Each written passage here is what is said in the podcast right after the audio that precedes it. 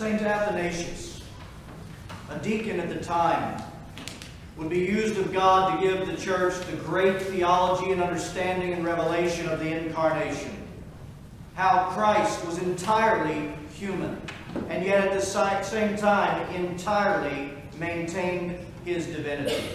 And one of the things that St. Athanasius taught in this writing was that our Lord Jesus Christ took on our humanity literally at every stage of the human existence, from conception all the way through his life, even to death, in order that we might have a way forged for us at every stage of life, from conception and all the way to our death, to have the opportunity to experience the salvation of our Lord Jesus Christ. St. Athanasius also went on to teach that even the particular works of Jesus Christ, the way that he lived in his life, and during his ministry, the very things that he did, paved a way for us to walk the same way by the grace of God and experience the spoils of victory and salvation that were wrought for us at every stage of his life. Why do I tell you this? Because today we're going to look at something that fits right into what the church has always taught about this. For Christ, certainly during Lent, for us in Lent, went before us forging a 40 day path so that we could obtain immense blessings and victory and strength and empowerment over our own flesh and the enemy. The church every year is led by the Holy Spirit into the 40 day season of great and holy Lent. And we are led by the Holy Spirit to fast and to increase our prayer and to increase and be about almsgiving. And this 40 day period is absolutely modeled after our Lord Jesus Christ being led in by the Holy Spirit right after his baptism into the wilderness for 40 days to fast and pray, and then later be tempted by Satan. Which is why on the first Sunday of Lent, right here at the beginning, we have just begun our fasting. In the wisdom of Christ, we have the Holy Gospel from St. Matthew in chapter 4 telling us of this event, telling us of this story. And so Jesus is led by the Holy Spirit into that wilderness. Ultimately, he is led by the Holy Spirit into the wilderness to be tempted by Satan and overcome every type of temptation we will ever face and overthrow our enemy by overcoming those temptations. But before the tempter came, what did the Holy Spirit lead our Lord Jesus Christ to do? To fast, to commune with his Father in heaven in fasting and prayer for 40 days before Satan would ever show up. You see, he was led by the Holy Spirit to fast these 40 days and overcome Satan so that we, through this same 40 year, 40, not 40 year, No, Father, don't go there. this 40 day journey with our Lord Jesus Christ we are led year after year into the remembrance experience where Christ is with us as we fast and increase our prayer so that we too may overthrow our own flesh, the cravings within, and overthrow Satan. Something through Christ was being done when Jesus did this during these 40 days, so that we could be joined both to the practice that Jesus did with the Holy Spirit in His presence with us. We would be joined to that practice so that we might be joined to the victory afterwards. This is what our fasting these 40 days is all about. And so we're told that Jesus fasted not like we fast. He fasted completely from food for 40 days, which means at the end of those 40 days, our Lord in his humanity would have been quite frail and weak, very hungry very hungry and very weak. And note that we're told Satan did not come and tempt him during the prayer and fasting. It was after the 40 days when Satan perceived our Lord Jesus Christ to be at the weakest point did he come with all of his temptations. And what would happen next is one of the most wondrous and beautiful pictures, my friends, of the deceiver himself being deceived. Because he looked upon Christ in his humanity, and he saw the weakness and the cravings of his flesh, and so he pounced upon Jesus with every temptation he could throw at him, not recognizing that by the fasting and the prayer and the communion with his heavenly Father, he had become so strong, and precisely to overcome him and to undo him on our behalf.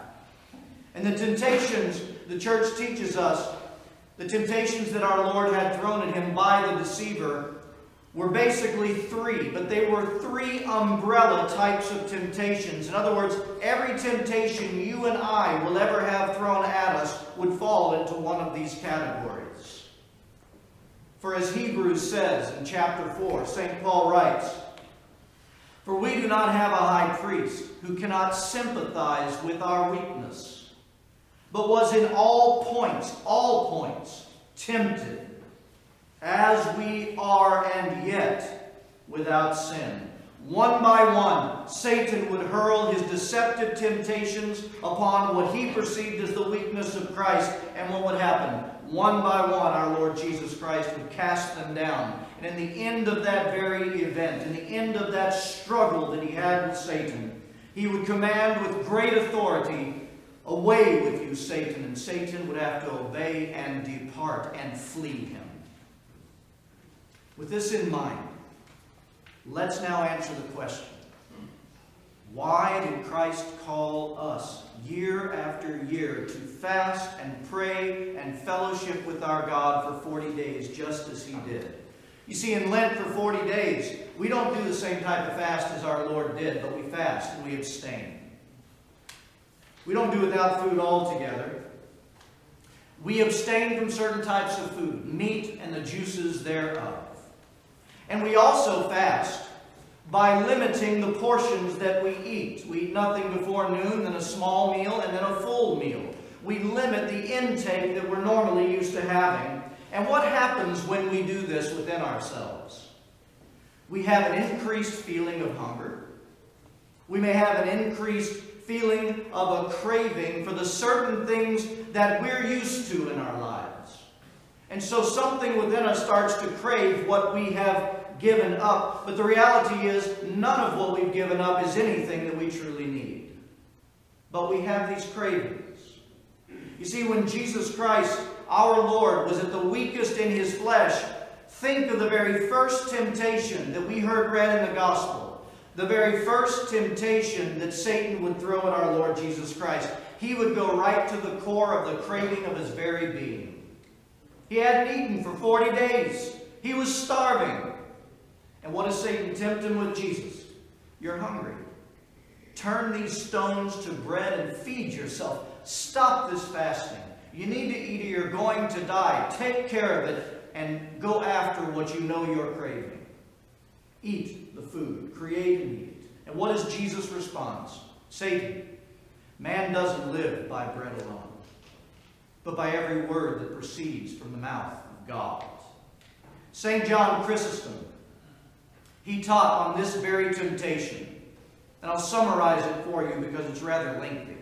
But basically, what St. John Chrysostom taught and teaches us today is where does Satan strike our Lord first? At the necessities of the belly, at the very strongest cravings of the flesh of our Lord in that moment. And then he goes on to say, Is this not where Satan always strikes at us? At the very cravings and the strongest of our fallen nature when we are the most weak. He knows the cravings of our flesh. Does he not entice us to follow them and partake of all those things that are so very damaging to our very being and our very soul? And how often, my friends, you and I know this, how often we follow the cravings, the cravings within us, to the damage of our soul, to the bondage of our spirit, and to the burden of our consciences. But our Lord fasted and he fellowshiped with his Father so that this would not have to be so in our life if we would walk the same path. St. Nikolai Velimirovic, a Serbian bishop, listen to what he says about fasting and the gift that it is to the Christian. St. Nikolai taught, by Jesus' own example, the Lord showed us how great a weapon fasting is. With this weapon, Jesus vanquished Satan in the wilderness, and with it was victorious over the three chief satanic passions with which Satan tempted him love of ease, love of praise, and love of material and money and gain. These are the three destructive greeds, the three greatest traps into which the evil enemy of the human race lures Christ's soldiers. Fasting is a divine gift from God to the people of God. It is both a weapon against our enemy and it is also an antidote to the illness within our soul that's being constantly pricked by these temptations. When we experience, my friends, in these 40 days, when we experience a bit of hunger, a bit of discomfort from our fast, we, what do we do? We deny ourselves what we are craving, the things we don't need, and we turn to the one who is the bread of life in prayer as we continue to fast. And when we fast along with that divine fellowship that we have with our Lord Jesus Christ, the mighty grace, the divine power of God is given to each and every one of us to deny ourselves what our flesh is craving a bit of food, a bit of meat, more food, to deny ourselves what the flesh is desiring, and to hold on to Him. You see, what is this producing in us? By the grace of God and only by the grace of God.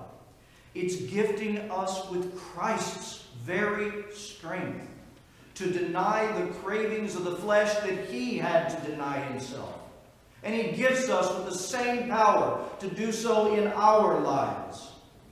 Every time we are craving something of the flesh that would lead us into that bondage we talked about, out of the order of God, and the peace leaves us. We now have the strength and the grace to cast our own flesh down in self control, that blessed fruit of the Holy Spirit, and to speak in the same authority to Satan who's tweaking that flesh all the time away with you. Get thee behind me, and he must flee the authority of Christ in the Christian to be able to do what St. James talks about in his blessed epistle. Therefore, submit to God. Resist the devil, and what? He will flee from you. He will flee from you.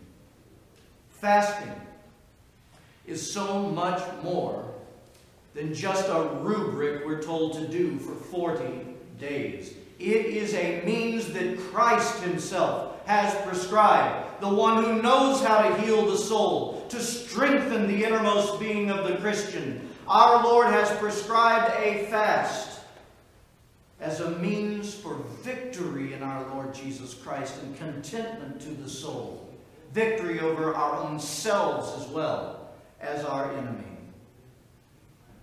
We need to talk about one more thing regarding fasting.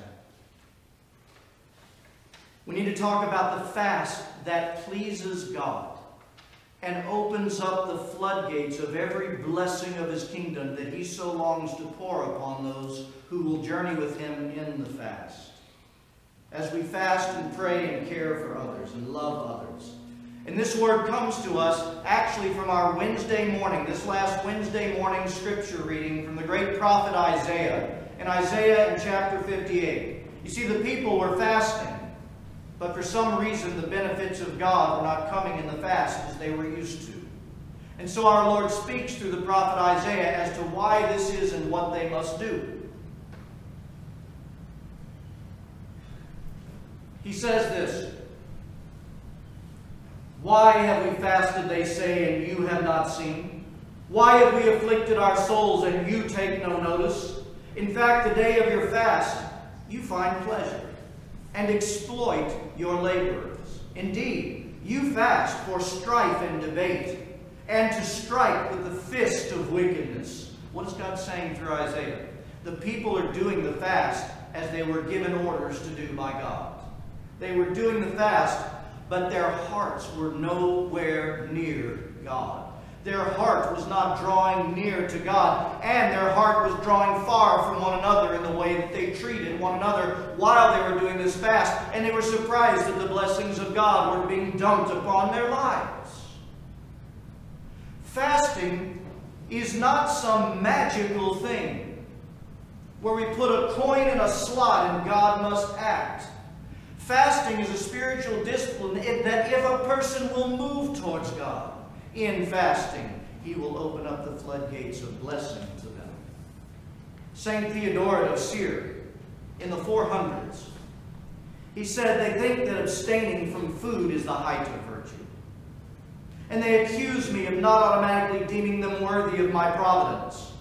The text shows clearly here, he says, that they have no desire to draw near to God but want Him to come near to them through His protection and care, even while choosing a life unworthy of Him and belittling to their human, true human self.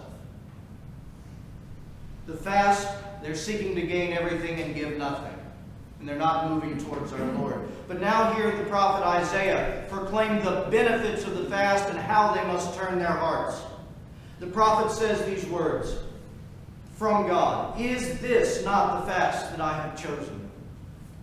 To loose the bonds of wickedness, and to break every yoke, to let the oppressed go free, and to relieve my people of their heavy burdens. Do you see what God's intention of the fast is? To loose those who are bound up in themselves and their brokenness, to free them, and to let healing come. This is why we fast. This is why we fast today as well as God's people then. And now that great prophet shares with us the heart that must accompany the fast. God says through the prophet, Is it not to fast? Is it not to share your bread with the hungry? And that you bring to your house the poor who are cast out? When you see the naked, that you cover him, and not hide yourself from your own flesh? Then, in other words, if you fast and move towards one another, care for one another, love the least of these, then, he says, your light shall break forth like the morning. Your healing shall break spring forth speedily, and your righteousness shall go before you. The glory of the Lord shall be your rear guard. Then you shall call, and the Lord shall answer. You shall cry, and he will say, I am here. If you extend your soul to the hungry and satisfy the afflicted soul, then your light shall dawn in the darkness, and your darkness shall be as the noonday. The Lord will guide you continually and satisfy your soul in drought and strengthen your bones. You shall be like a water garden, like a spring of water whose waters do not fail. This is the fast.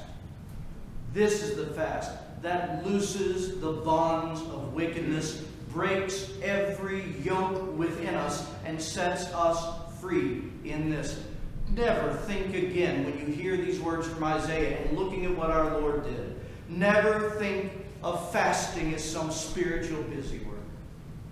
It is so much grander of a gift from God to the people of God. Because God wants you to fast, meet Him in the fasting, and see the healing work that He will do in your lives.